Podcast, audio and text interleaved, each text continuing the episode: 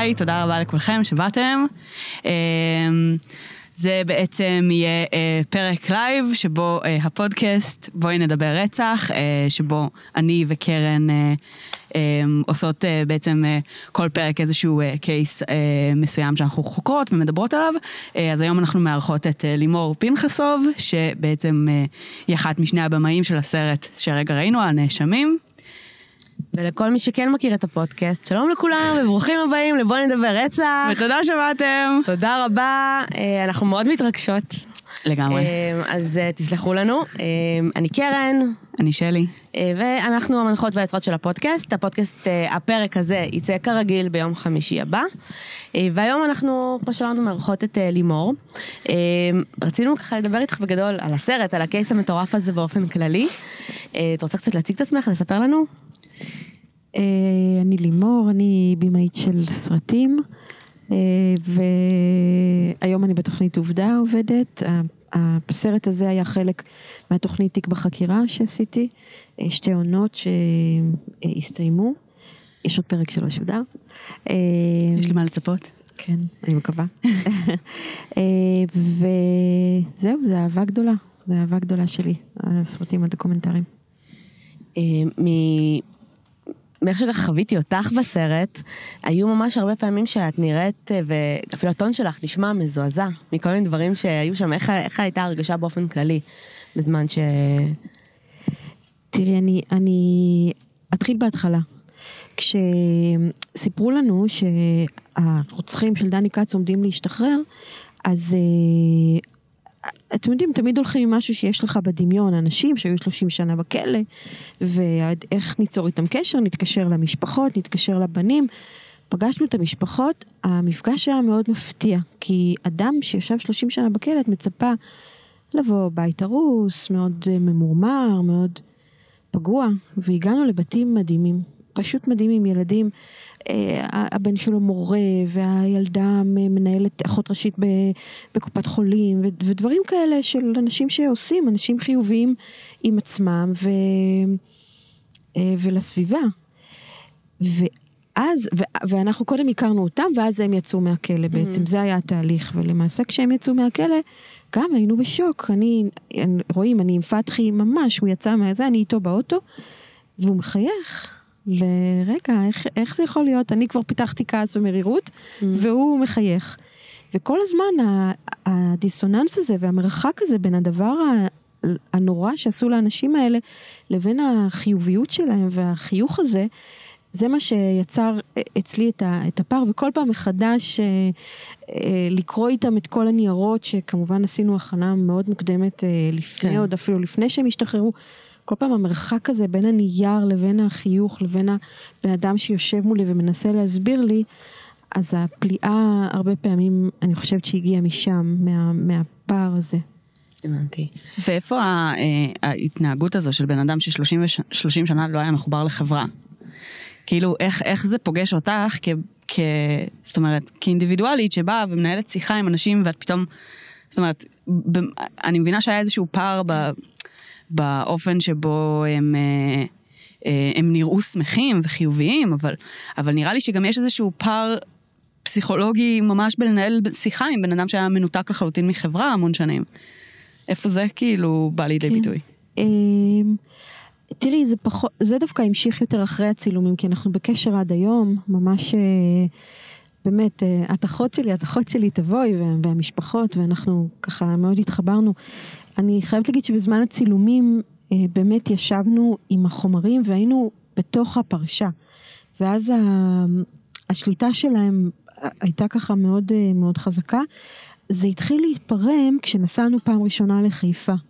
ובאמת זו נסיעה ראשונה שלהם לחיפה, זו נסיעה ראשונה שלהם לסופר, ושם זה התחיל, התחיל להיפרם האחיזה מאוד חזקה, כי כמו שסמיר סיפר לי, זה לא הכנסנו את זה לסרט, בכלא הפסיקו לדבר איתם, כי כבר לא יכלו לשמוע אותם יותר. זאת אומרת, תמיד שאדם מתיישב מולם, אז הם מתחילים להסביר איך הם חפים מפשע, ומה עשו להם, ו- והיה ככה, והלכנו לכאן, ועשינו לכאן, כן. וכבר נמאס לשמוע אותם. ופעם ראשונה שזה נפרם, היכולת המאוד חזקה לדבר את זה, הייתה באמת מול הסופר, אחר, היינו גם מול הווילה, פשוט לא, לא רצינו להציק לאנשים שגרים שם, אז לא שמנו את זה, אבל שם, שם זה נפרם, החוזק הזה שלהם. בגדול כל הקייס הזה יושב על ההודעה שלהם, נכון? זאת אומרת, את יודעת אם היו איזה שהן ראיות פורנזיות, משהו נוסף? שום דבר. שום דבר. אני חושבת שהיום יש הרבה יותר מקום להודעות שווא, זאת אומרת, מאוד מאוד מדברים על זה, גם עם הקייס של זדורוב, גם באופן כללי בעולם, אבל שם זה כל כך קיצוני, זאת אומרת, לא בחלו שם באמצעים בשביל להוציא את מה שהם צריכים להוציא, וזה נשמע קצת אפילו כמו סרט. החל ממה שהם עברו בדרך לשם, זאת אומרת, מבחינת ההתעלות הפיזית וההלקאות ומה לא, ועד לשחזור וכל המחדלים שהיו בשחזור. כן חשוב להגיד אבל, שמבחינת החוק הישראלי, מבחינת המשפט הישראלי, ההודעה היא די מספיקה. זאת אומרת, החוק בארץ אומר שאם יש הודעה שמכילה בצורה כזו או אחרת, איזה שהם פרטים שהם לכאורה מוכמנים. אוקיי, איפה הפרטים המוכמנים? אבל על פי, זאת אומרת, לפי מה שראינו עכשיו, הפרטים המוכמנים, היה כל כך הרבה הזדמנויות לא הגיוניות למסור להם אותם, וכל כך הרבה סיטואציות שבהם הם לא ידעו את הפרטים המוכמנים מלכתחילה, אז זה כן, זאת אומרת, מהזווית שלנו זה כן נראה שזה לא עומד בסטנדרט, אבל הסטנדרט די נמוך. אני חושבת אבל שדווקא ההודעה עם פרטים מוכמנים זה לא סטנדרט מאוד נמוך.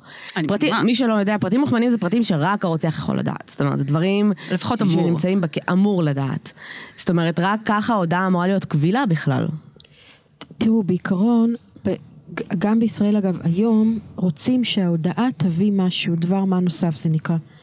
וזה זה לכאורה חידוש, אבל נאמר בארצות הברית, הדבר מה נוסף לא יכול להיות נגזרת של ההודעה. זאת אומרת, mm. הוא צריך להיות בנפרד מההודעה.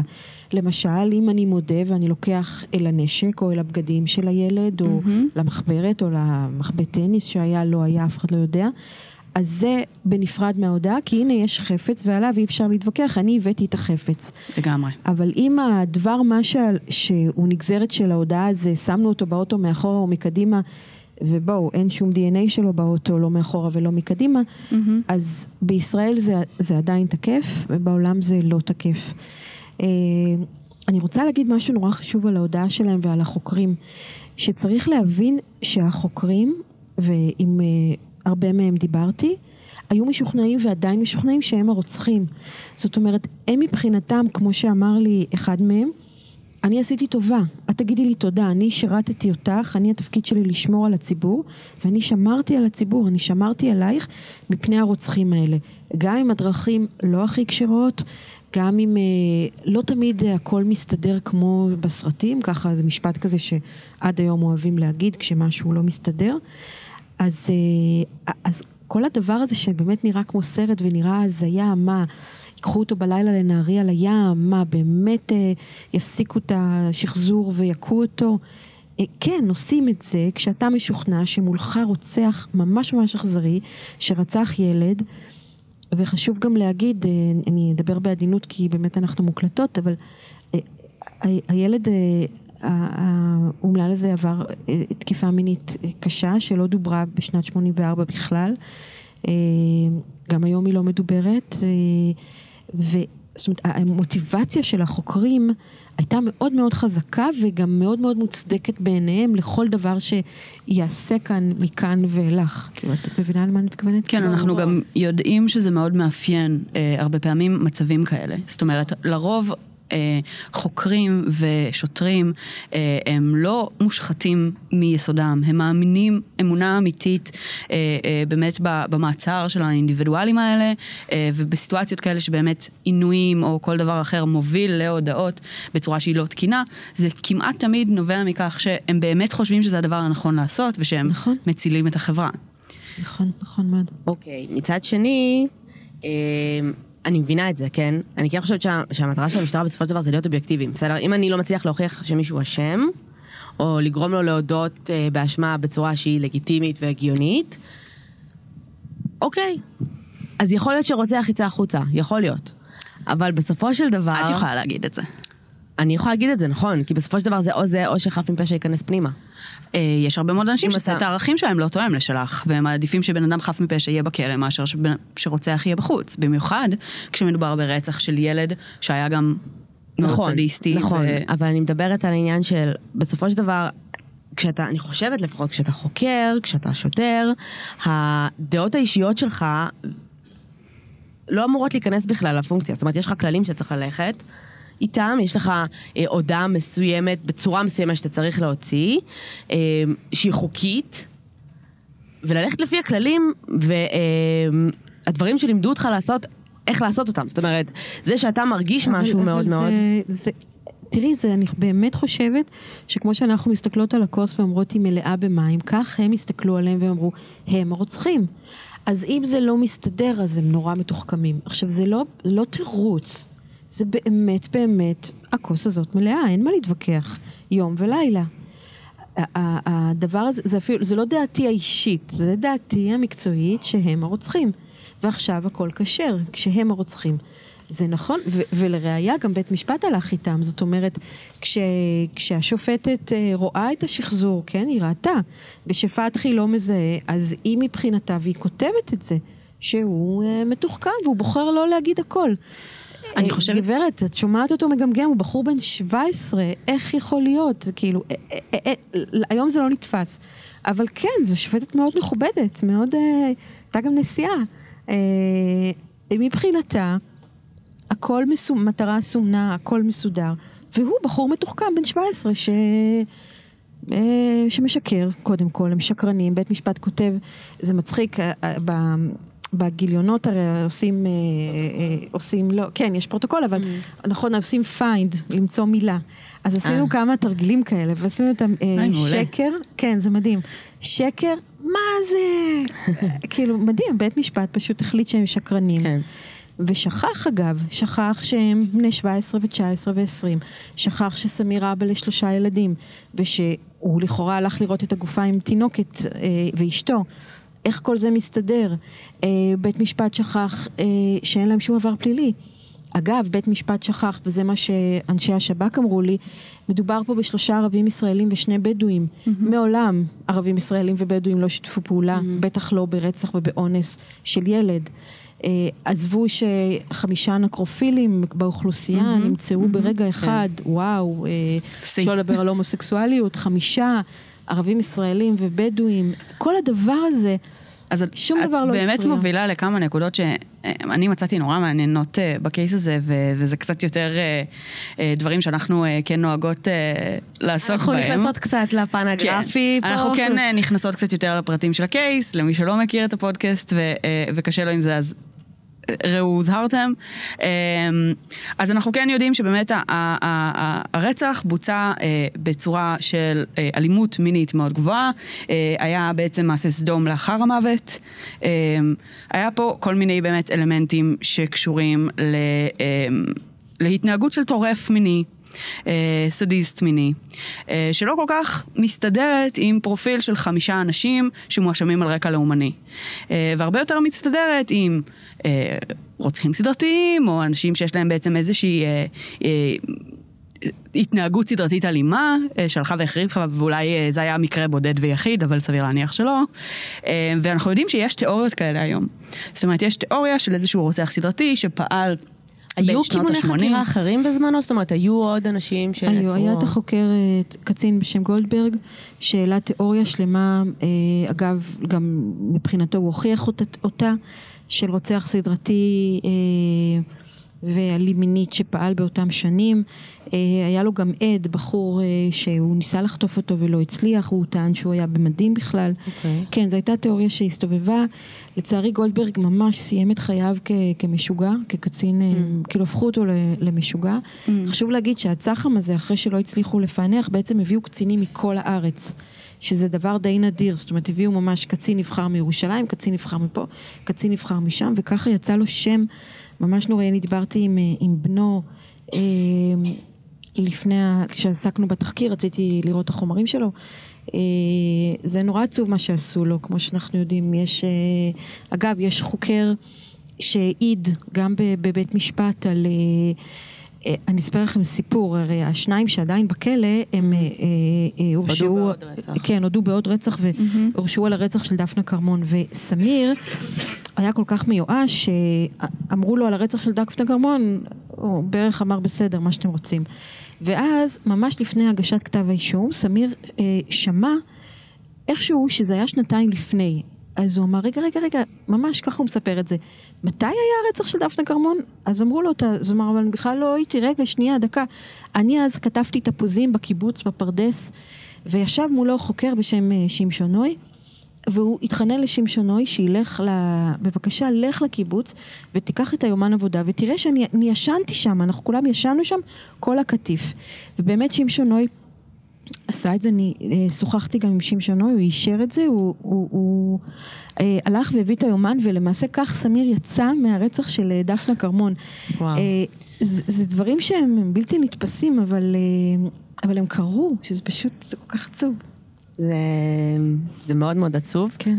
אגב, אנחנו יודעים, אם היו ראיות פורנזיות, אנחנו יודעים גם שהוא הם, עבר תקיפה מינית, היו איזשהם ראיות על הגופה, לא היה שום דבר מבחינת נגיד די אן איי או... היו, היו, באותם שנים לא היה די אן איי, היה, היו עושים בדיקות דם, אתם יודעים, סוג A, O, mm-hmm. ו- וזה היה מתאים לבערך מיליון איש או כן. משהו mm-hmm. כזה. לא שומרים מוצגים בישראל, שזה פשוט נורא. אבל במקרה רצח כן יש מחויבות לשמור... כן, אבל יש את מילת הקוד הצפה. לא מכירה את זה? הייתה הצפה. הייתה הצפה במחסן כזה? רבי מכרה. לא, לא שומרים בישראל... גם מבארים מוצגים, שזה פשוט לא יותר. מבארים, מה כך דחוף? מבארים. כן. אני רוצה לגעת בנושא מאוד קרוב, שמאוד הציק לי בסרט. את חושבת שפתחי באמת חיבק את כולם? או שלא? כי זה נשמע כאילו... איך הגעתם לזה? למה אני מחבק את כולם? הוא גם היה לו מאוד חשוב גם להדגיש את כמה שזה החלק הלא הגיוני בהודעה. אני חושבת שהוא הפך אותו, הם רצו להשיג איזושהי דמות של מישהו שממש נשבר. ומאוד זה, אבל... שזה מאוד דומה גם לדברים שגרמו לברנס בזמנו לעשות. זאת אומרת, להתנצל על התהליך שהוא עבר, וממש להראות את החרטה המאוד עמוקה שלו. צריך לזכור שבאמת פתחי היה בן שבע עשרה. כן. ממש קטין. והבנייה הזאת של להתחבק ולהישבר התאימה לגיל שבע עשרה. כן. אבל תנסו רגע, בואו כולכם, על מה שאנחנו כולם יודעים על ערבים ישראלים. מה הסיכוי? עכשיו נגיד, אני יושב שולחן ואני יושבת מול חוקר, בואו, זה, זה פודקאסט, אבל נדמיין את זה. ועכשיו, מה הסיכוי שאני, נער ערבי, מואשם ברצח ובאונס, יקום, או איך אני טכנית יעשה את זה ויחבק, קצין משטרה מאוד בכיר שעומד מולי. ומאשים אותי ברצח. נגיד והוא לא הרביץ לי, נגיד והוא לא הכה אותי, נגיד אנחנו ממש סבבה. מה הסיכוי שקרבה פיזית כזאת תתרחש בתיאור ה... זה שבר אותי, שקראתי את זה, קראנו את זה לפני שפגשתי עוד את פתחי, אמרתי לעצמי, וואו, רגע, בוא נדמיין רגע, הנה, שני אנשים יושבים, זה אומר אני צריכה לקום, זה אומר שאני ממש צריכה להרגיש נוח פיזית, זאת אומרת, אני עכשיו צריכה לקום, ולחבק אותך, ואני נער ערבי בן שבע עשרה, ואת קצין משטרה במדים. איך, איפה, איך זה קורה?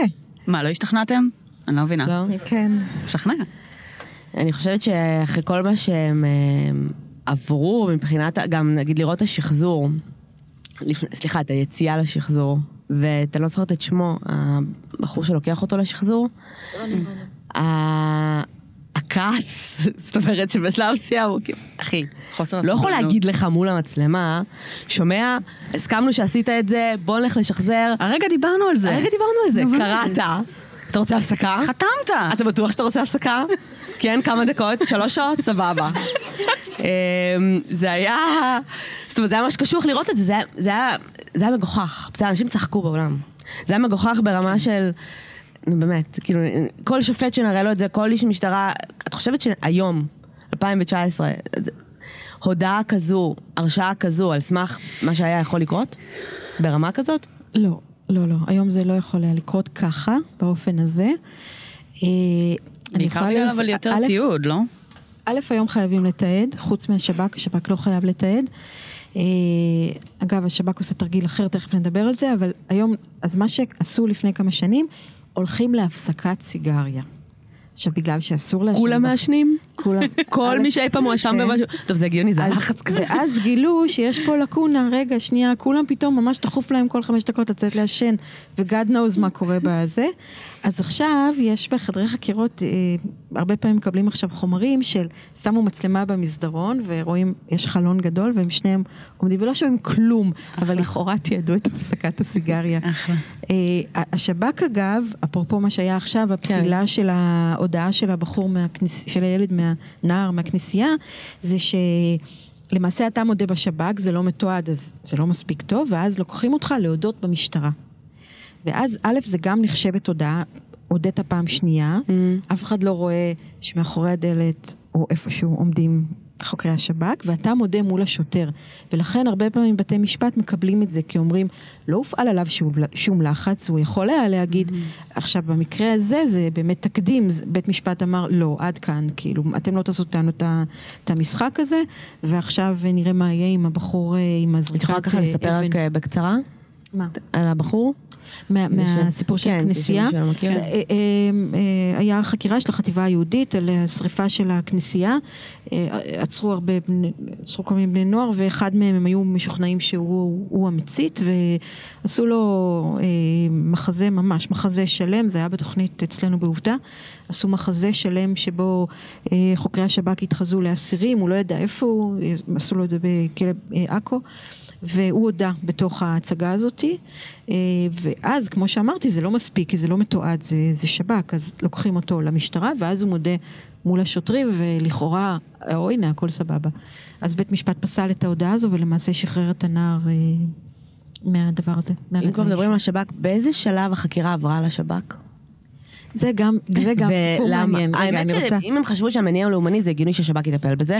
יחליט שהמניע לא לאומני, שהם כנראה חפים מפשע, ואז המשטרה, אה, אוקיי.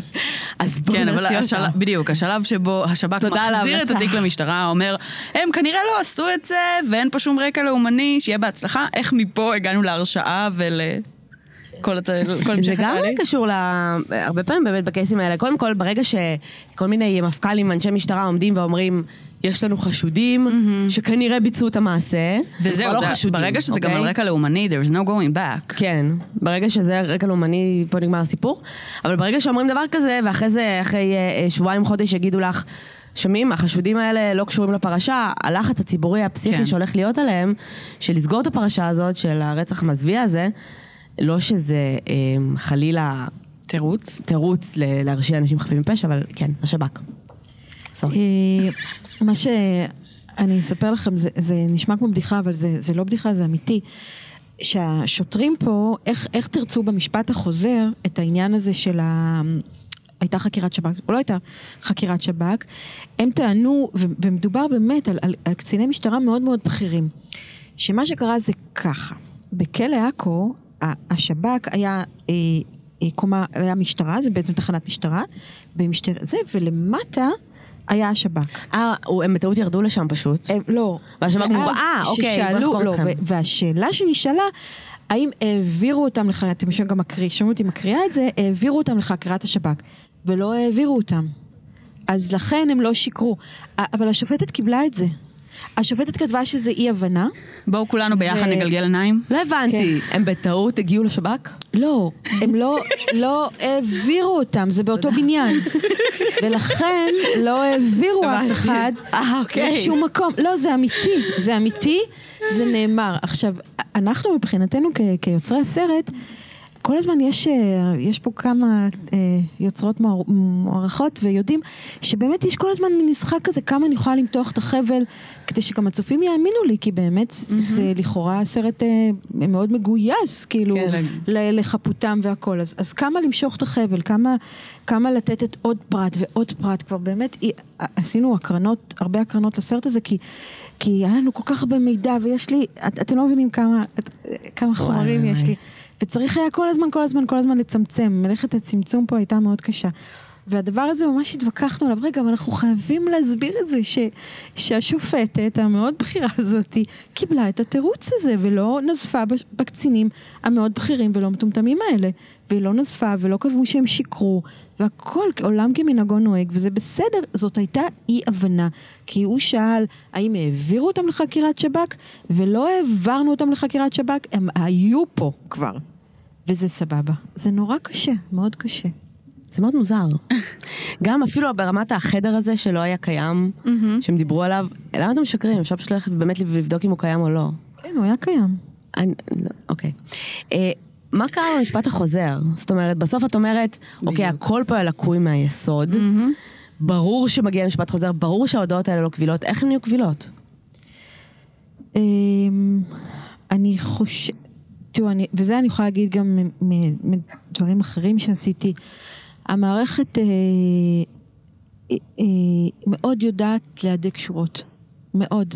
זאת אומרת, רגע, אנחנו עכשיו במתקפה, החליטו פה על משפט חוזר, כולם סוגרים שורות, אף אחד לא ידבר בחיים, אף אחד, תיקחו למשל תביעות של רשלנות רפואית, אוקיי? בארצות הברית, למשל, תמיד יימצא איזשהו רופא מומחה שידבר נגד הרופא, זאת אומרת, יעיד נגד הבית חולים או נגד העדות מקצועית. זה לא קורה בישראל, זה פשוט לא קורה.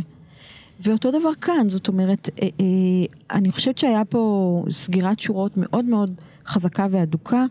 זאת אומרת, אם אתה מדבר, אתה שרוף. צריך לזכור שבמשפט החוזר, המשפט חוזר להרכב המקורי, כן? לא להרכב חדש. והם עדיין אותם... גם פרט מעניין. כן, הם עדיין אותם שקרנים. וכל, הנה, ואתם רואים, והשב"כ והקצינים התבלבלו. והשב"כ אה, אה, לא הסביר את עצמו, וזה לא מדויק, והם כבר הורשעו על רקע לאומני, אז, אה, אז זה, זה כנראה רקע לאומני. זה חלוט, והם עדיין הורשעו על רקע לאומני, זה פשוט לא יתואר, כאילו הם, הם הורשעו על רקע לאומני. כי אין מניע אחר להלביש עליהם. אגב, חשוב להגיד משהו מאוד מאוד מעניין כאן, אפרופו, הם לא ישבו כאסירים ביטחוניים. הם הרשעו על רקע לאומני, הם לא ישבו, הם ישבו. לא העבירו אותם לשם, זה היה באותה קומה. זה פשוט, זה במקרה, הם זזו כאילו... שנייה, רגע, צעד אחורה, אבל... וגם לא ישבו כעברייני מין. אגב, גם בדקתי להם, כי סמיר רצה להיות נהג הסעות, הם לא רשומים כעברייני מין. זאת אומרת, איכשהו, אוקיי, אנחנו בקריצה כזאת. ברור, כי זה לא היה על רקע מיני. לא. זה היה על רקע לאומני, אבל אם ככה, אז למה... בדיוק. איפה כדלגו אותם? שנייה, אני רוצה רגע להבין, אם אנחנו מדברים פה באמת על פשע, על רקע לאומני, ויש פה חמישה, לא אחד, לא שתיים, לא שלושה, אלא חמישה רוצחים אה, אה, ערביים, יש לציין, שניגשו ככל הנראה לילד בן אה, ארבע עשרה אה, ברחוב, אה, והוא לא רץ לכיוון השני. זאת אומרת, גם העובדה הזו שבסופו של דבר... אה, את לא יודעת אם הוא רץ או לא.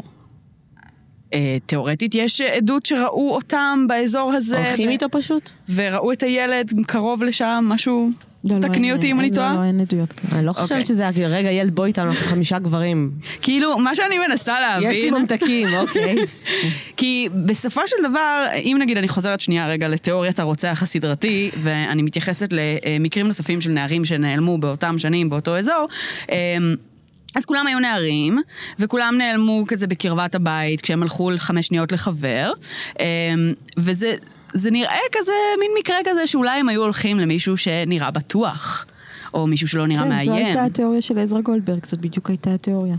ואז פתאום המחשבה של חמישה גברים ערביים, קצת פחות תופסת בעיניי. כן. כן. אחלה, יש הסכמה. העניין הזה של משפט חוזר זה תמיד באותו הרכב? כן, בישראל ספציפית? חוזרים להרכב. למה? כי ההרכב מכיר את החומר וההרכב שולט, אני לא יודעת. משוחד, כאילו זה מאוד קשה להגיד טעיתי, זאת אומרת זה כן הגיוני. כן, מצד שני כן יש כאילו עדויות חדשות בהתייחס בעובדה שיש את הדוח של קראפ שעברה על זה, שבעצם קראפ, סליחה דיברנו עליה כבר פרק שני שאנחנו מדברות עליה, חבל שלא תקנו אותנו קודם. לא, אנחנו בשמות. כן, אנחנו לא טובות בשמות. או מילים. או מילים. העיקר שיש לנו פודקאסט. שבדים, שבדים. בכל מקרה, אז אני, אני חושבת שכן יש פה איזושהי עבודה שנעשתה, שאפשר לבחון את התיק מחדש, אבל באמת נשמע הגיוני שהם...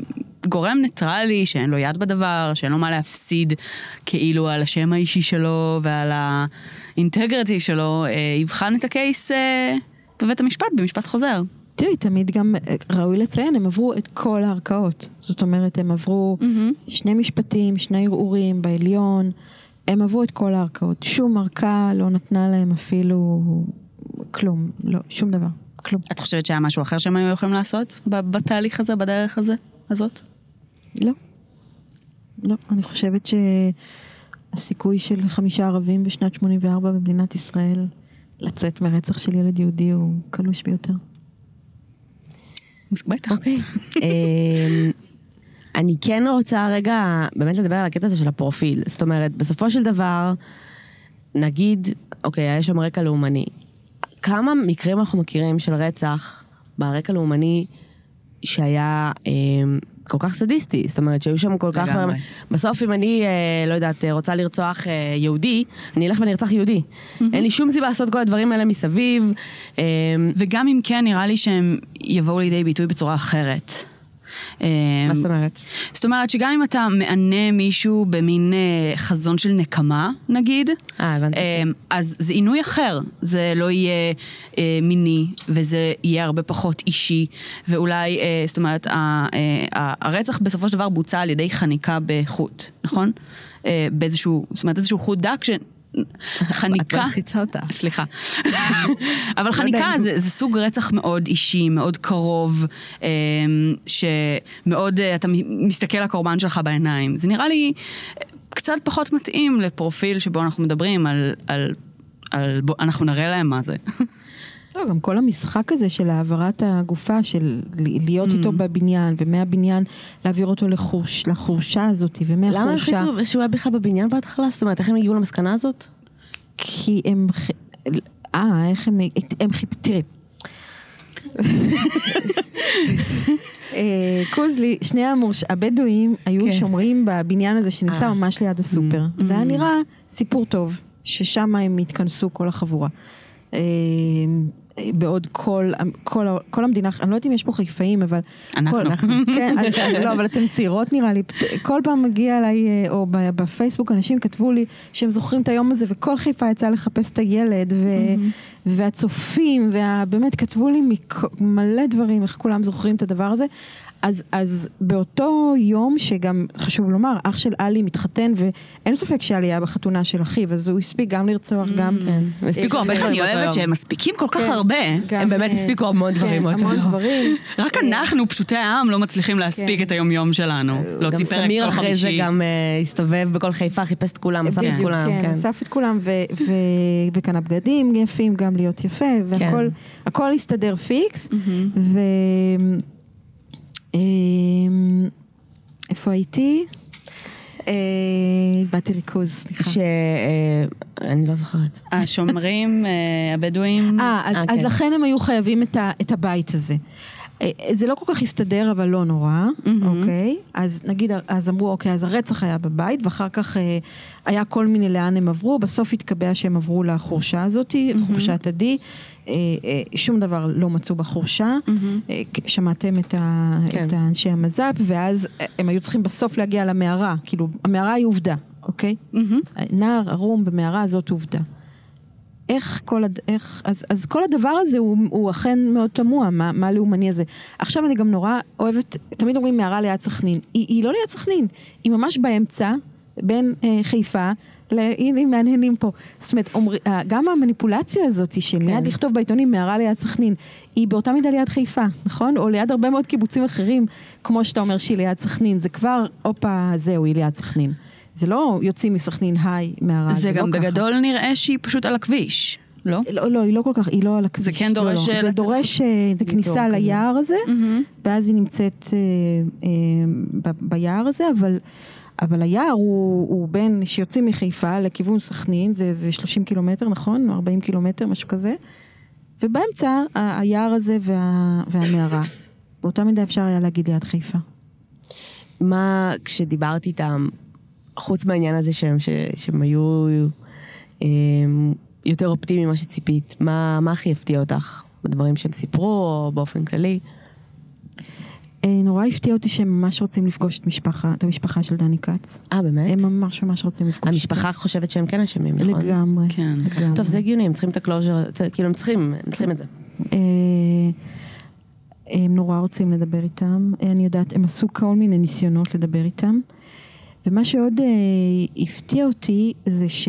וזה אחרי, לא מצאתי, זה מצחיק, כי לא מצאתי את זה בארכיון לפני, רק אחרי mm. שאלי אמר לי, את יודעת ששר המשפטים ליבאי היה אצלנו בכלא, ואמר לי, אמר תחתמו פה ופה ופה, אני מוציא אתכם. אבל לא הסכמנו לחתום. ואז הלכתי לחפש את זה, אמרתי, לא יכול להיות שהיה ביקור של ליבאי בכלא באר שבע, באגף האיקסים, ב... ובאמת מצאתי תמונה של, שר, של ליבאי, בכלא באר שבע, בזמן הזה שאלי אמר, והייתי, כאילו, ואמרתי לאלי, למה לא חתמת? מה, לא...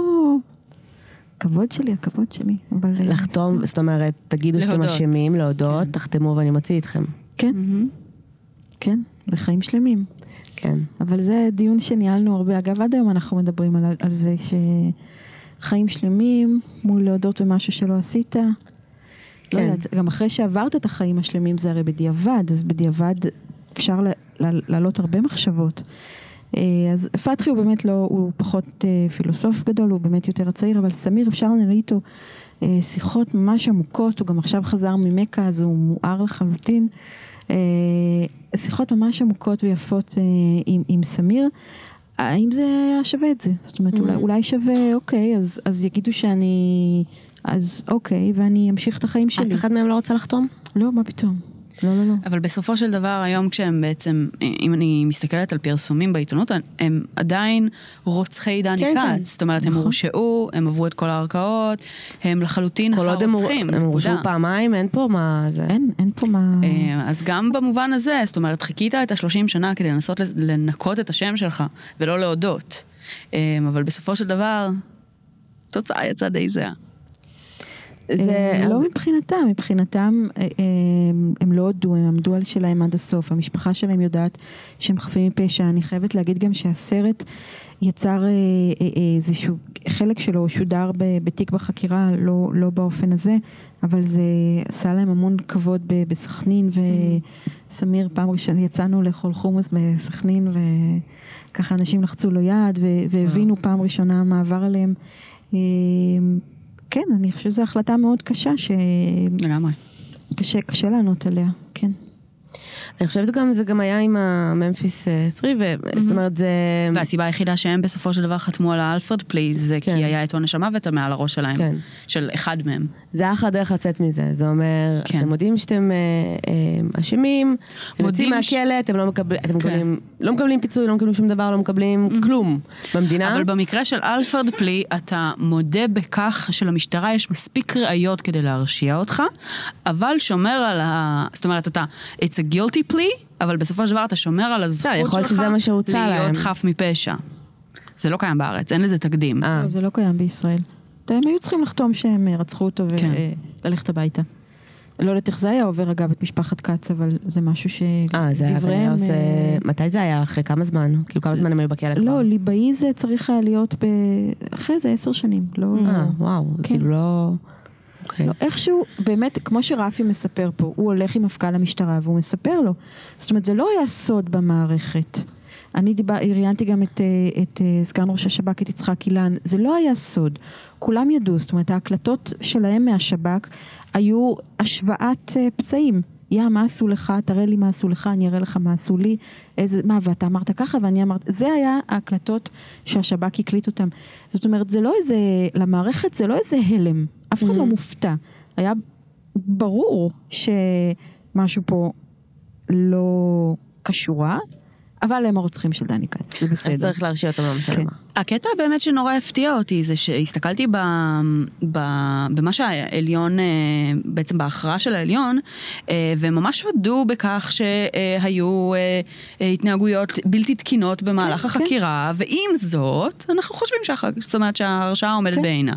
גם אם עיקו אותם, וגם במשפט החוזר היו כבר רופאים שבאמת אמרו שהסימנים על הגב תואמים להצלפות, והשן השבורה תואמת, והכל תואם.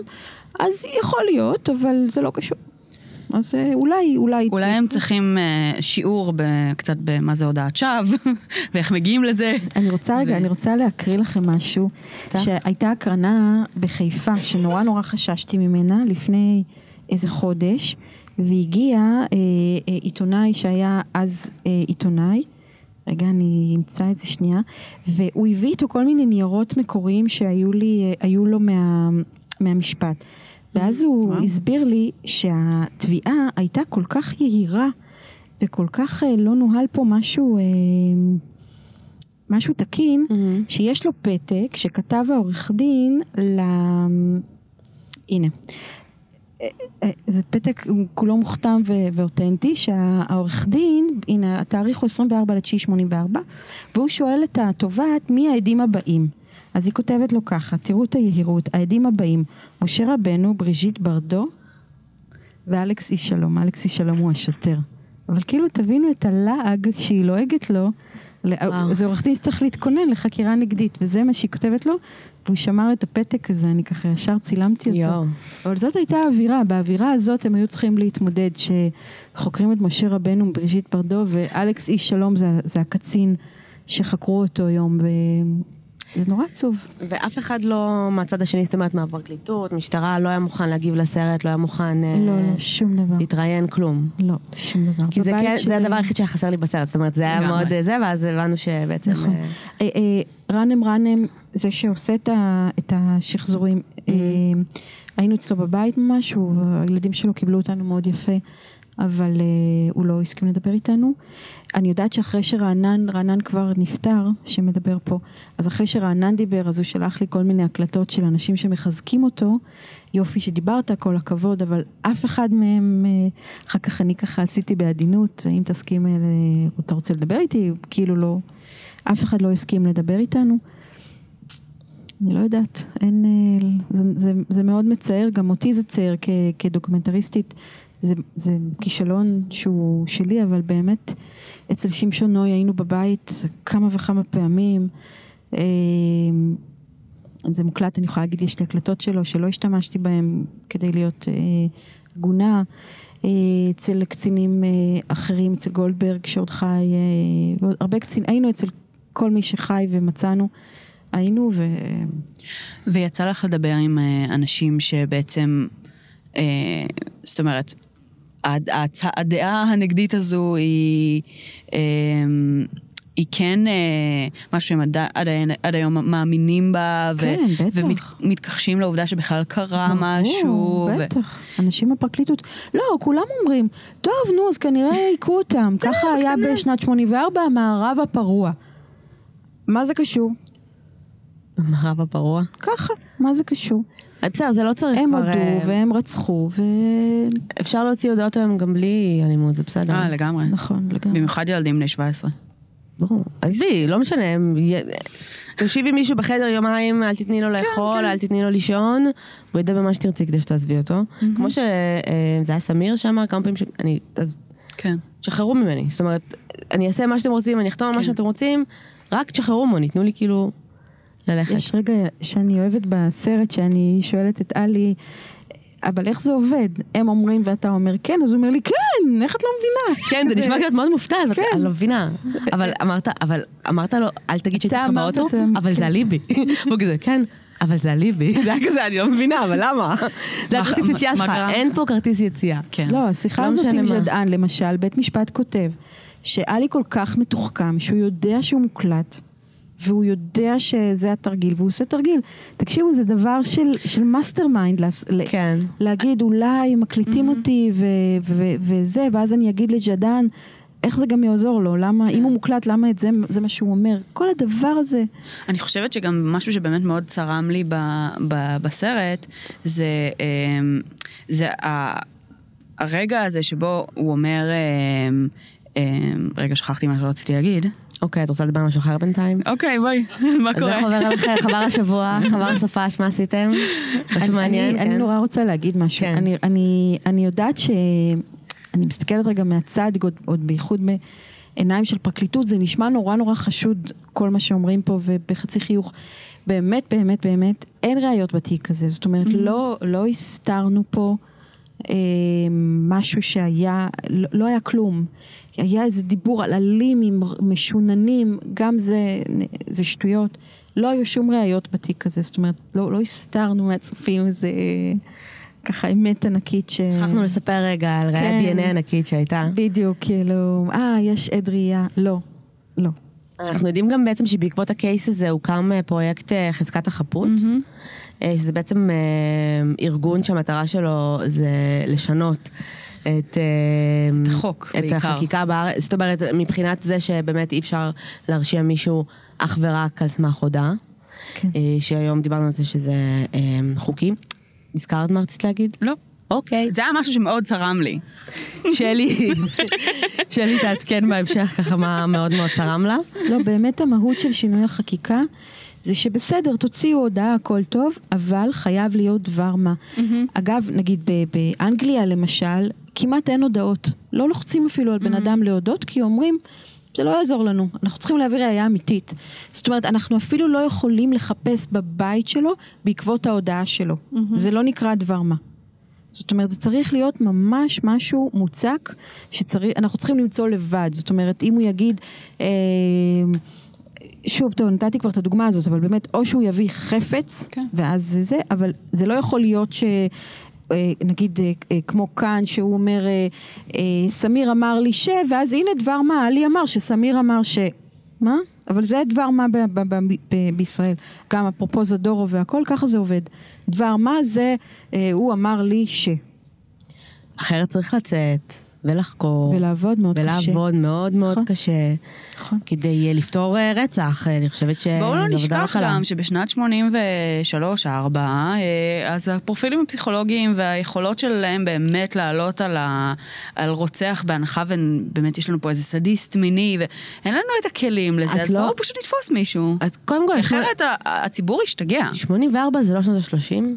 נכון, אבל בישראל, בישראל ביחס לארצות הברית שבשנות ה-שבעים התחיל לקום יחידת הפרופילאות של ה-אף בי איי. בזכות בנדי. אה, בסדר, אז... רק אומרת. לא רק. לא רק, לא רק. סליחה שי. היא פשוט הייתה חייבת לציין את בנדי, כי כבר כמה פרקים שלא דיברנו עליו, ושי הזכיר לנו שהוא חגג יום הולדת שלושים להוצאה להורג שלו. זה יום הולדת להוצאה להורג. כן. בגדול, אני חושבת שבאמת יש המון, גם בעקבות הסרט עכשיו, ובאופן כללי זרקור גדול על העניין הזה של הודעות שווא, ועל כמה שזה באמת כל כך קל להוציא, וכל לגמרי. כך קל לגרום לזה לקרות, ואני חושבת שזה סופר חשוב, ואני חושבת שאם יש לנו טיפ אחד, בעקבות, הפ... בעקבות הסרט הזה, הפרק הזה, אם אתם הולכים לזרוק זבל, תחפשו גופות, תוודאו שאין, שזה גם היה מאוד, למה שאני אלך רגע לבדוק מה קורה עם הגופה. ותגרסו כל מסמך שיש עליו את השם שלכם אי פעם. כן, ואשים ליד הגופה מסמך עם השם המלא שלי. כן. הגיוני בסוף. כן. אוקיי. אנחנו נראה לי מתקרבות לאט לאט לסיום. כן. יש לנו מידע לגבי איפה עוד אפשר לראות את הסרט, ככה למאזינים שלא נמצאים פה היום, ובטח ירצו לצפות. אני מקווה שיהיו עוד הקרנות סינמטקים, כרגע זה לא משובץ לשידור בטלוויזיה, אני מקווה שגם זה יסתדר. אנחנו נעד כן. כן? נעד כן. שאלות מהקהל נעשה? כן, אנחנו נפתח... אוקיי. קרן, lead the way. כן. איך יכול להיות שהם יכלו לחקור ילד בן שבע עשרה? בלי הסכמה מההורים, בלי השתתפות של עורך דין? איך זה חוקי? רק תחזרי על השאלה. שום דבר פה לא חוקי. לא, אבל זה פשוט... זה היה הקטע שבאמת היה הזוי. אני חוזרת על השאלה, מה השאלה שלך? קרין. קרין. קרין שואלת איך יכול להיות שחקרו קטין בן שבע עשרה, ללא נוכחות ההורים שלו, ללא אישור, ללא עורך דין. עורך דין. ללא חוקר נוער. כן, ללא חוקר נוער, עובדת סוציאלית. אחד, אני לא חושבת שב-שמונים וארבע לא היה חוקר נוער, זה עוד לא היה החוק הזה. שתיים, אני לא רוצה... אל תפסו אותי במילה, אבל נדמה לי ש-שבע עשרה זה כבר לא קטין. שבע עשרה זה קצת אחר. יש, זה, זה הרי מדורג. כן, זה, זה כן. יש שתים עשרה, ארבע עשרה, זה, זה קצת אחר. חוץ מזה שאנחנו נחזור למשפט הזה, בחור ערבי, אלף תשע מאות שמונים וארבע, כהנא עולה לשלטון, המדינה, כן. הם התבלבלו אם חשבו שהוא בן שמונה עשרה. הכל קביל בקייס הזה. זה לא מה שקרה בקייס של עדנן סעיד, pretty much. כן, כן.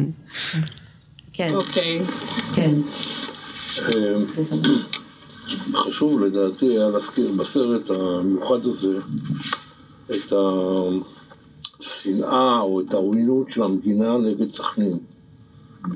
אחרי יום האדמה שהיה ב-שבעים ושש יש חשבון פתוח בין המדינה לסכנין שנהרגו שם אחד עשר אנשים, משהו כזה, וכל שנה הם מציינים את זה ביום האדמה ב-שלושים ואחד במרץ או ב-שלושים.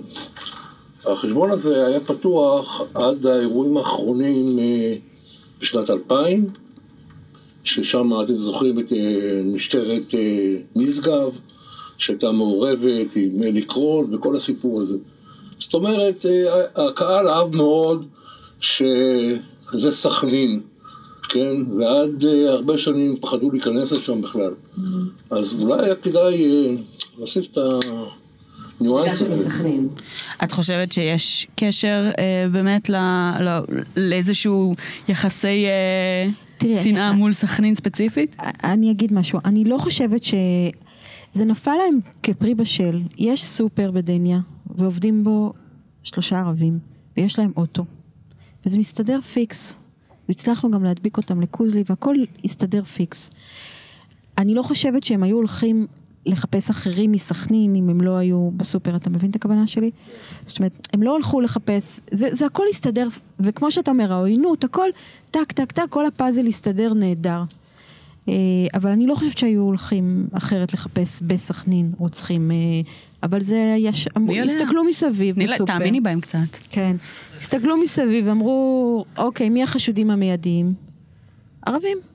אה, יש בסופר ערבים. רגע, שנייה, זה דניה, אין שום ערבים אחרים בדניה. זה נכון. אז הם בסופר. שכונה הכי יקרה בחיפה. פתחי בכלל הוא מנהל שם במחלקת החלב, אלי נותנים לו להפקיד את ההפקדות של הכסף, הם עובדים שנים, הם נורא נאמנים, הם אוהבים את העבודה שלהם, כל זה הצידה, ועכשיו אתם... ערבים. ערבים. הם לא ניסו לבקש חנינה? הם ניסו, כן, שום דבר. אמרו להם, קודם תודו, קודם תודו. הם לא קיבלו שליש, הם לא קיבלו חופשות, הם לא קיבלו כלום, כי הם לא הודו. כן, כן, לא. אפשר רק כמה מילים על שניים הנוספים, נכון? היו עוד שניים? כן, יש עוד שניים נוספים. אני פשוט לא רוצה לשבור לכם את הלב, אבל uh, אחמד קוזלי uh, ועטף סבכי, uh, את, את קוזלי נעזוב בצד, כי הוא באמת אישיות uh, מיוחדת ששווה פודקאסט בפני עצמו, אבל עטף סבכי ראוי להגיד שהם טעו בשם, כי השומר של הבית, הווילה הזאת בדניה, קראו לו עטף. ואז הם עצרו... איזה עטף אחד זה הספיק להם, שהם ראו אותו עם קוזלי. ו... והוא לא עטפה, נכון. רגע, רגע. זהו, זה, לא, זה ממש זה. אם זה לא היה שלי, הייתי דרום את המייק. אם זה כן היה שלי, סליחה. עכשיו, ו... וזה לא, והוא הודע. עכשיו, עטף, נורא נורא נורא רצינו להכניס אותו לסרט, כי הלב יוצא אליו באמת. והוא נפל סמים, הוא גם לא הצליח להחזיק את עצמו, המשפחה שלו עזבה אותו, הוא במצב מאוד מאוד קשה. כן, על דפנה קרמון. ועל ה... הם סיימו, הם... כן, כן, כן, הם הודו בדפנה קרמון ובדני קץ, כן. ועטף סבכי במצב מאוד קשה. האמת, אפילו היינו בטוחים בשלה, אמרו לנו שהוא לא חי בכלל, כי הוא בחור מאוד קשה לסמים בכלא, ועבר חיים איומים ונוראים בכלא. כי לא היה לו גם שום מעטפת, לסכנינאים הייתה מעטפת משפחתית טובה. עטף זה ממש, זו טרגדיה מטורפת, באמת. היי, קוראים לי רונית. שלום רונית. זה המאוד גדולה של הפודקאסט. יש לי שאלה. בנוגע לתיאוריה המשנית של החוקר הוא שסיים את חייו בתור חוקר משוגע מאוד. והזכרת שהוא מצא עוד תיקים שהם מאוד תואמים לשיטת הפעולה, אבל אני שואלת באמת, זו שיטת פעולה מאוד זהה, זה נערים שמתו כנראה, וגם הם הותקפו מינית. עכשיו, בשנים ההם, כמה נערים שנרצחו באמת היה? כמה... יש חמישה כאלה. חמישה, והם כולם נרצחו בס... דומה. אם אני לא טועה, אם הדבר העיקרי שהיה דומה ברוב המקרים, זה היה חניקה בחוד דק, שטעם פחות או יותר באותו העובי, ואונס. זאת אומרת, והעובדה שזה היה נערים, בנים, בטווח גילאים מסוים. אתם יכולים לעשות, תעשו גוגל, עזרא גולדברג, יעל גבירצי, יש ראיון מאוד ארוך שהיא עשתה איתו, זה נמצא, היא העלתה את זה לאינטרנט, זה ראיון מרתק לפני מותו. הוא מספר את כל התיאוריה, מספר איך הפכו אותו למשוגע העיר, הוא רץ עם זה ממקום למקום, הוא כתב לכל העולם, הוא ממש ממש ממש עבד בזה, וככל שהוא עבד בזה, הוא איכשהו עוד יותר שקע בביצה הזאת, mm-hmm. הוא זנח את זה באיזשהו שלב, אבל תעשו עזרא גולדברג, יעל גבירץ, יש שם ראיון מאוד חזק שהיא עשתה איתו, מאוד מעניין. לפי השורות. כן, אבל זה קצת לא הוגן, כי אנחנו בחיים לא נגיע לאחורה.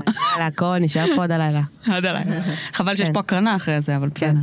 קודם כל רציתי רק לשאול באיזו עונה היה את הפרק שעובדה וגם נגיע לכנסייה? עכשיו, לפני שבועיים. לא, לא עוקב אחרי זה. מדוע לא הבאת את תקופת משפרת המנוח ונוגע לזה? והאם משפרת המנוח צפו בסרט? אחד, לא חשבתי שאני צריכה להביא תגובתם. תגובה למה?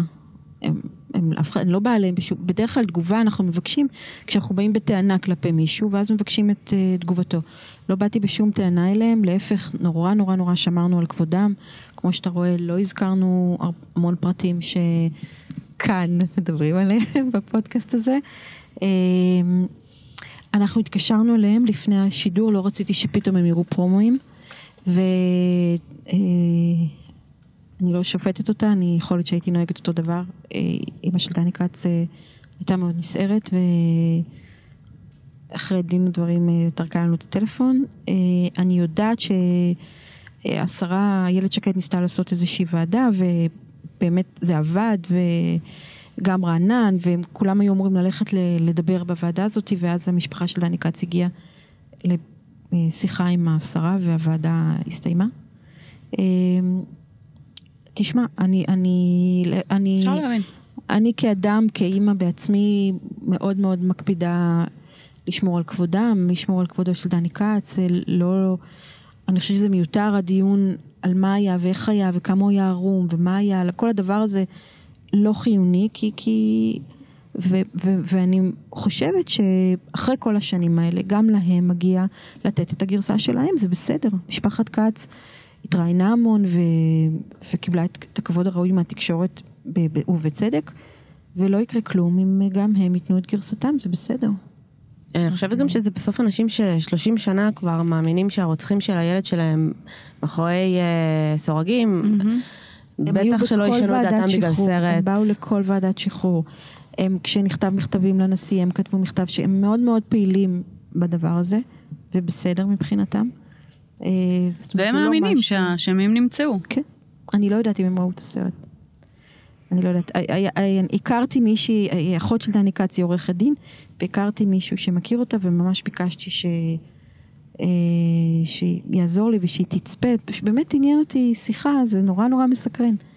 אני לא יודעת, לא, לא קיבלתי פנייה, אני לא אפנה, אני לא עושה את הדבר הזה. לא. מה עם שלושת החבר'ה היום? כלומר, נראה שהסרט צולם לפני שנתיים? כן, שנה. לפני שאת עונה, אני אחזור על השאלה, כי מאחורה לא שומעים.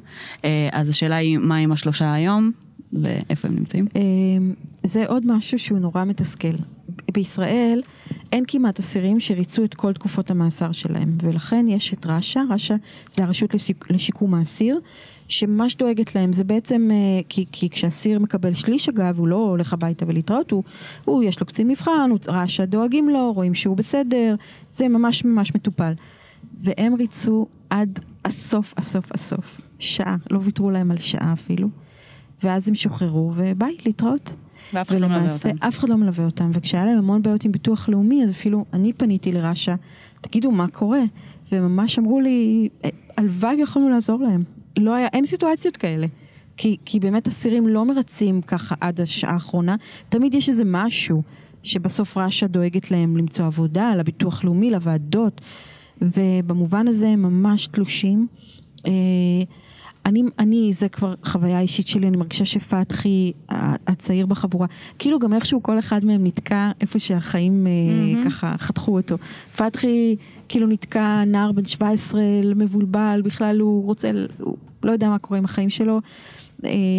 אלי, אלי היחיד שהצליח למצוא עבודה, הוא היה טבח בכלא, אז הוא עובד באיזה אולם אירועים כזה, וסמיר גילה שהוא לא רואה לרחוק, שזה די מדהים, אחרי שלושים שנה בכלא, אתה למעשה לא מסתכל רחוק, אז אתה מאבד, אז הוא לא רואה, אז הוא רוצה, הוא היה נהג קודם, הוא נורא רצה, אז הוא לא יכול לעסוק בזה, ולמעשה, זה, זאת אומרת, המצב הוא לא טוב, כי מקבלים איזה קצבה מגוחכת, ו, וזהו. אבל יש להם משפחות טובות, והם גידלו ילדים לתפארת שתומכים בהם ומחזקים אותם, יש שם בני דודים, וככה הם עטופים במובן הזה.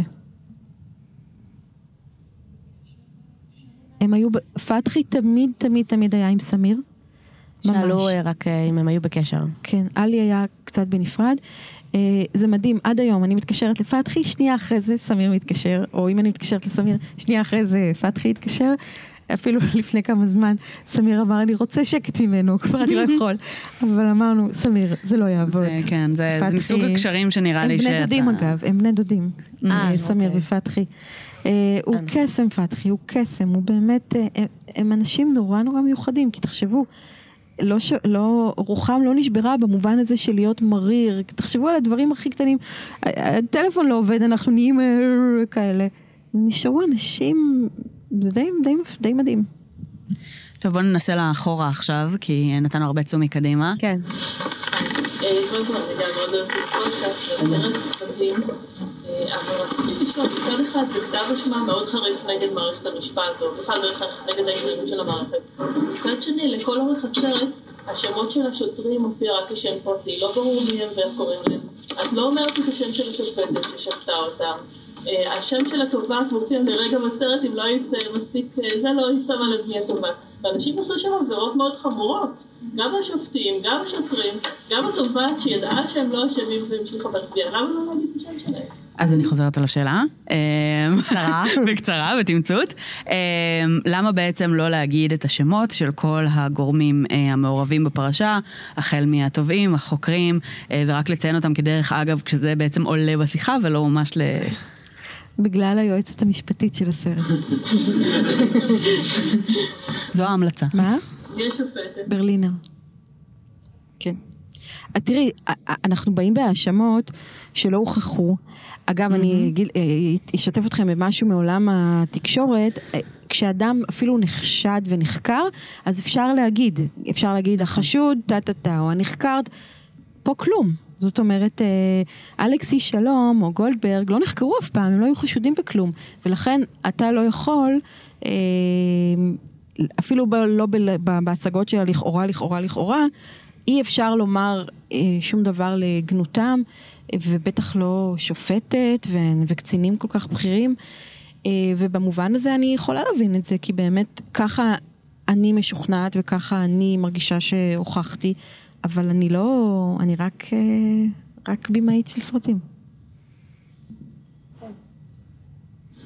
קודם כל סרט היה מאוד מעניין, תודה רבה. ואתה מצלם אותי בבקשה. אבל יש לי משהו שבסרט הרגשתי שיש באמת סיפור, ממש של סיפור אישי של השלישייה הזאת. והמסר העיקרי היה של... שלושה אנשים שכנראה נעשה להם עוול, למרות שהם קיבלו יותר צ'אנסים מבחינת עשרה מקרים מאשר הרוב המרושעים במדינת ישראל, משפט חוזר, שרת משפטים שאולי תעשה בסופו של דבר משהו. אביגדור פלדמן שם מעורב איתם, שהוא בטח לא כותב כאן.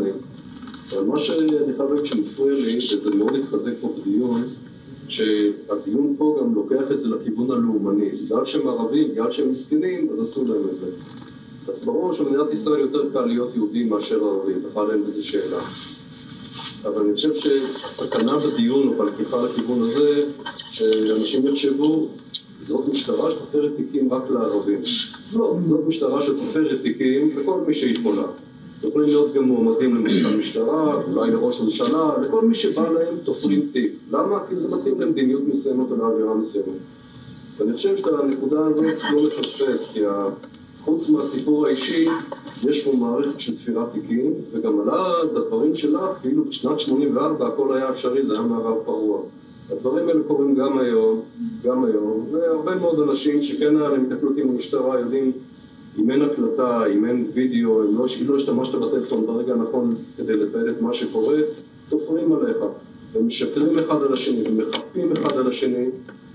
לא נעים להגיד, במשטרה יש הרבה שקרים. אז אני...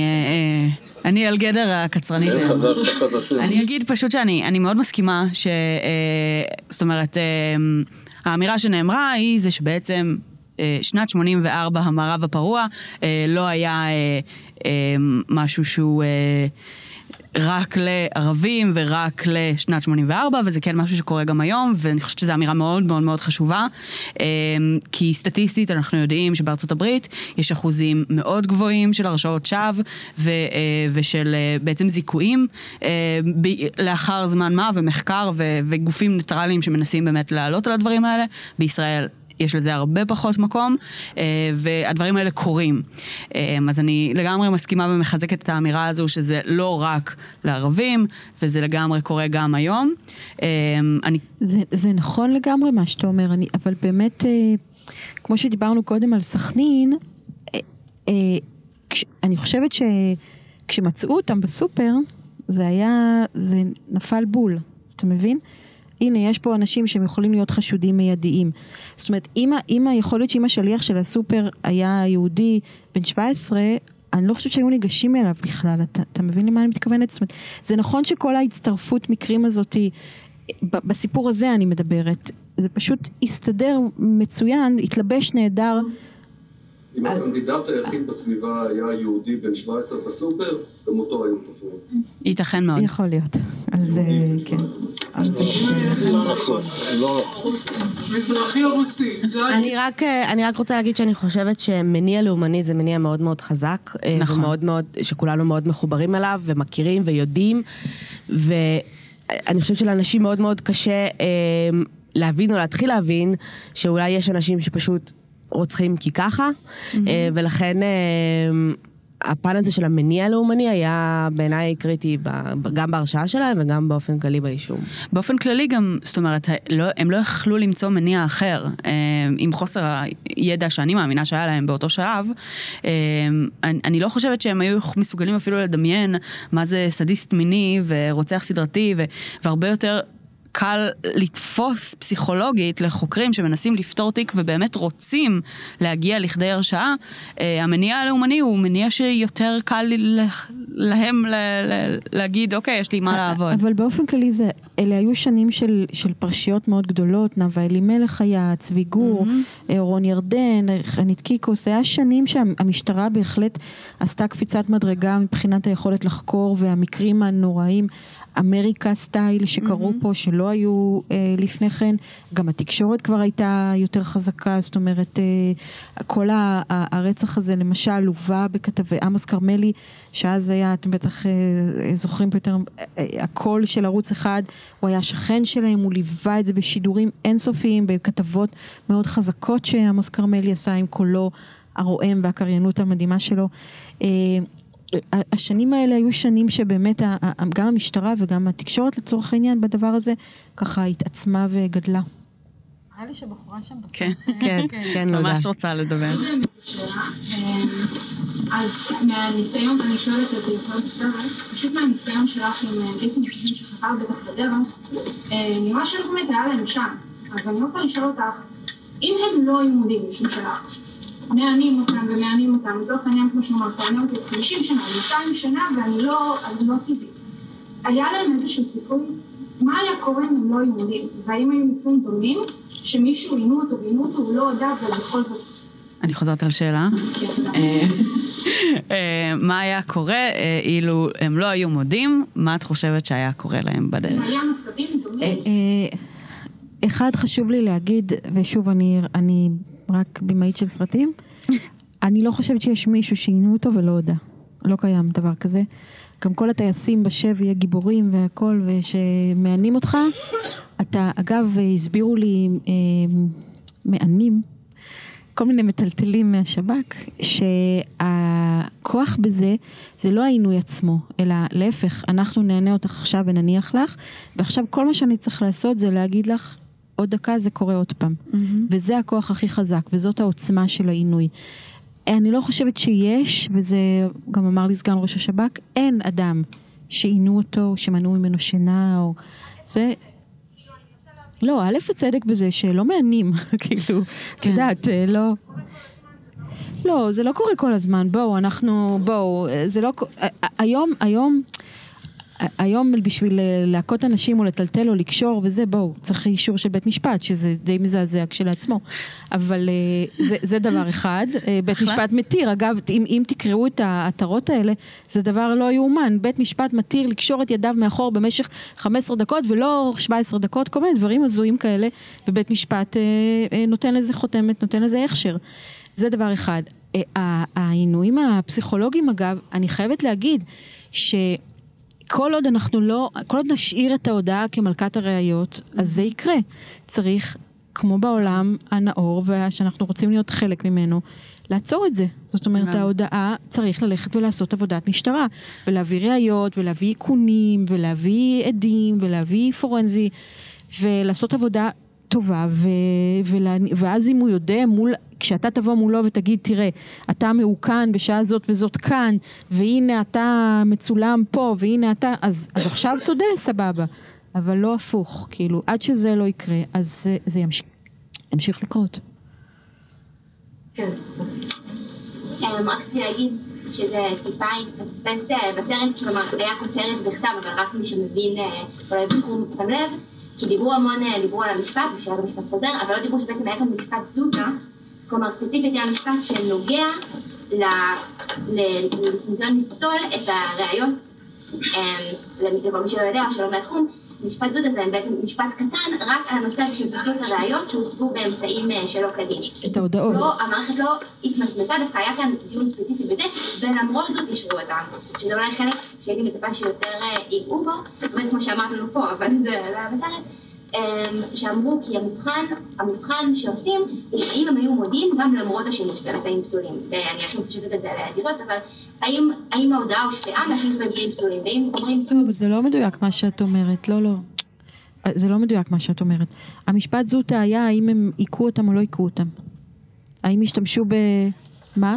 במשפט הזוטה פס, פסקו שלא עיקו אותם. כן, בערעור אמרו אוקיי, אז גם אם היה ככה, כי במשפט החוזר כבר הגיעו אפילו פרופסור היס, פרופסור בלוך כבר העיד ואמר, לפני היס היה בלוך, שהסימנים זה כבר, זה הצלפות, היה כאילו כל מיני דברים כאלה, היה את המידע מהשב"כ, והיה את השב"כ, והיו שמות גדולים כבר, זה לא חמשת השקרנים אלא יותר שצריך להתייחס בכבוד, ואז, אז, אבל המשפט זאת היה, האם הטענות של עיקו אותם או לא עיקו אותם, הן נכונות. אגב, חשוב להגיד שבעצם זה ממש היה אה, תואם, זאת אומרת, כשבמשפט הזאת אמרו, אה, לא עיקו אותם, מיד הרשיעו אותם, זאת אומרת, לא, לא המשיך פה איזה משפט, אה, mm. זה היה, היום הנהלים קצת אחרים, אבל כן, היום עוצרים, וזה משהו אחר, כן, זה היה קצת אחרת. באיזה שלב הם ראו עורך דין בפעם הראשונה? השאלה, שואלים באיזה שלב הם ראו עורך דין בפעם הראשונה? הם ראו עורך דין אחרי כמה ימים, אבל חשוב להגיד ככה, הרי הם היו עצורים, זה כן אנחנו אומרים פה, ואז שחררו אותם, ואז עצרו אותם עוד פעם, אחרי כמה חודשים. זאת אומרת, והביאו להם עורך דין ערבי, שידבר איתם בערבית. ואז הם מצאו עורך דין בכלל לא פלילי, זה היה אגב חלק מהמשפט החוזר, במשפט החוזר הטענות היו השב"כ, זה והייצוג המשפטי הלא ראוי, העורכי דין שייצגו אותם למעשה לא היו אה, מומחים במשפט, משפטי רצח, משפט הפלילי, זה היה חלק מהעניין. אה, אבל, ובפעם השנייה הם ראו עורך דין אחרי הרבה מאוד זמן, אבל נתלו בזה שהם ראו עורך דין, את מבינה, קודם. היה פה איזה ערבוב כזה. אגב, גם זה היום לא יכול לקרות. זה היום שונה לחלוטין, חייבים להקריא, חייבים להגיד שאתה יכול, זה, זה שונה. אבל אז זה היה מין כזה. כן. היי, עוד שאלה.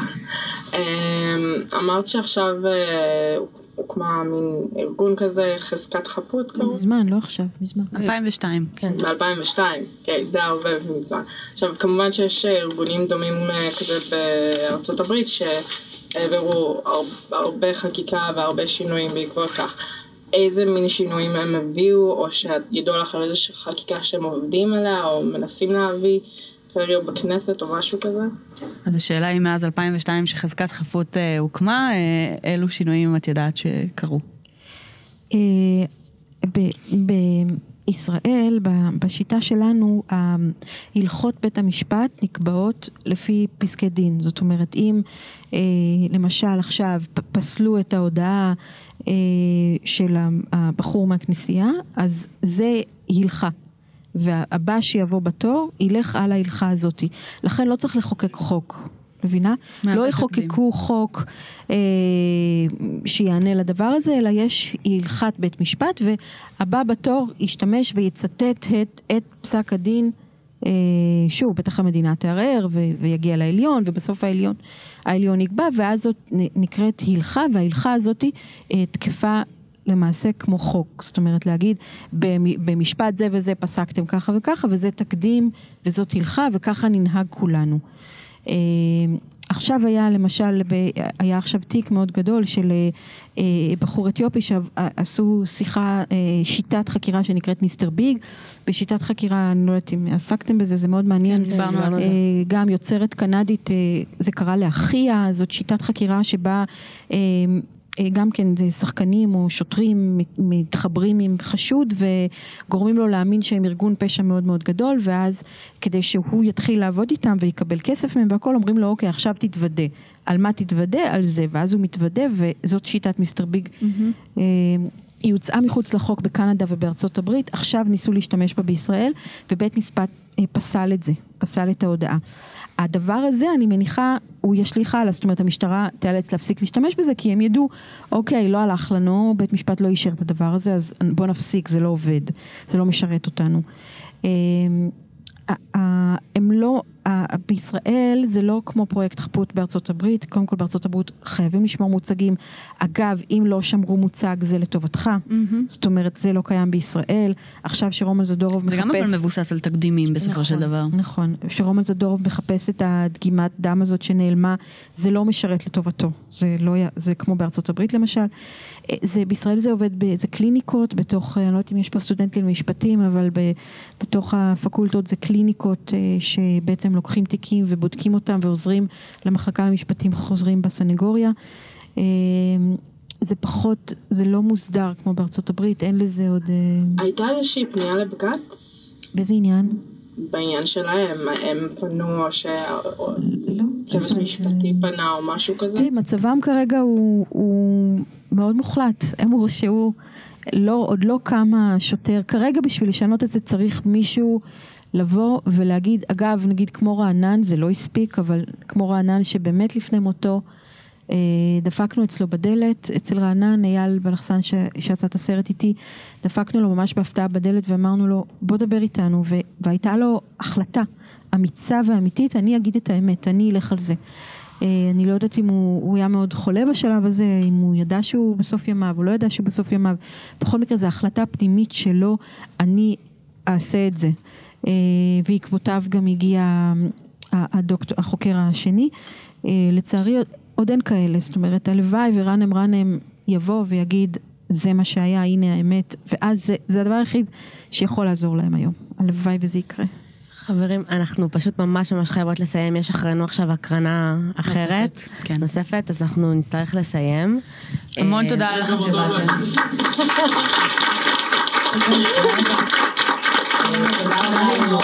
תודה לסינמטק הרצלי על האירוח ועל הסרט. וואו, לגמרי, היה לנו ממש ממש כיף. היה ממש כיף. ותודה לכם. תודה רבה רבה. היה לנו מאוד כיף ונשתמע. ביי.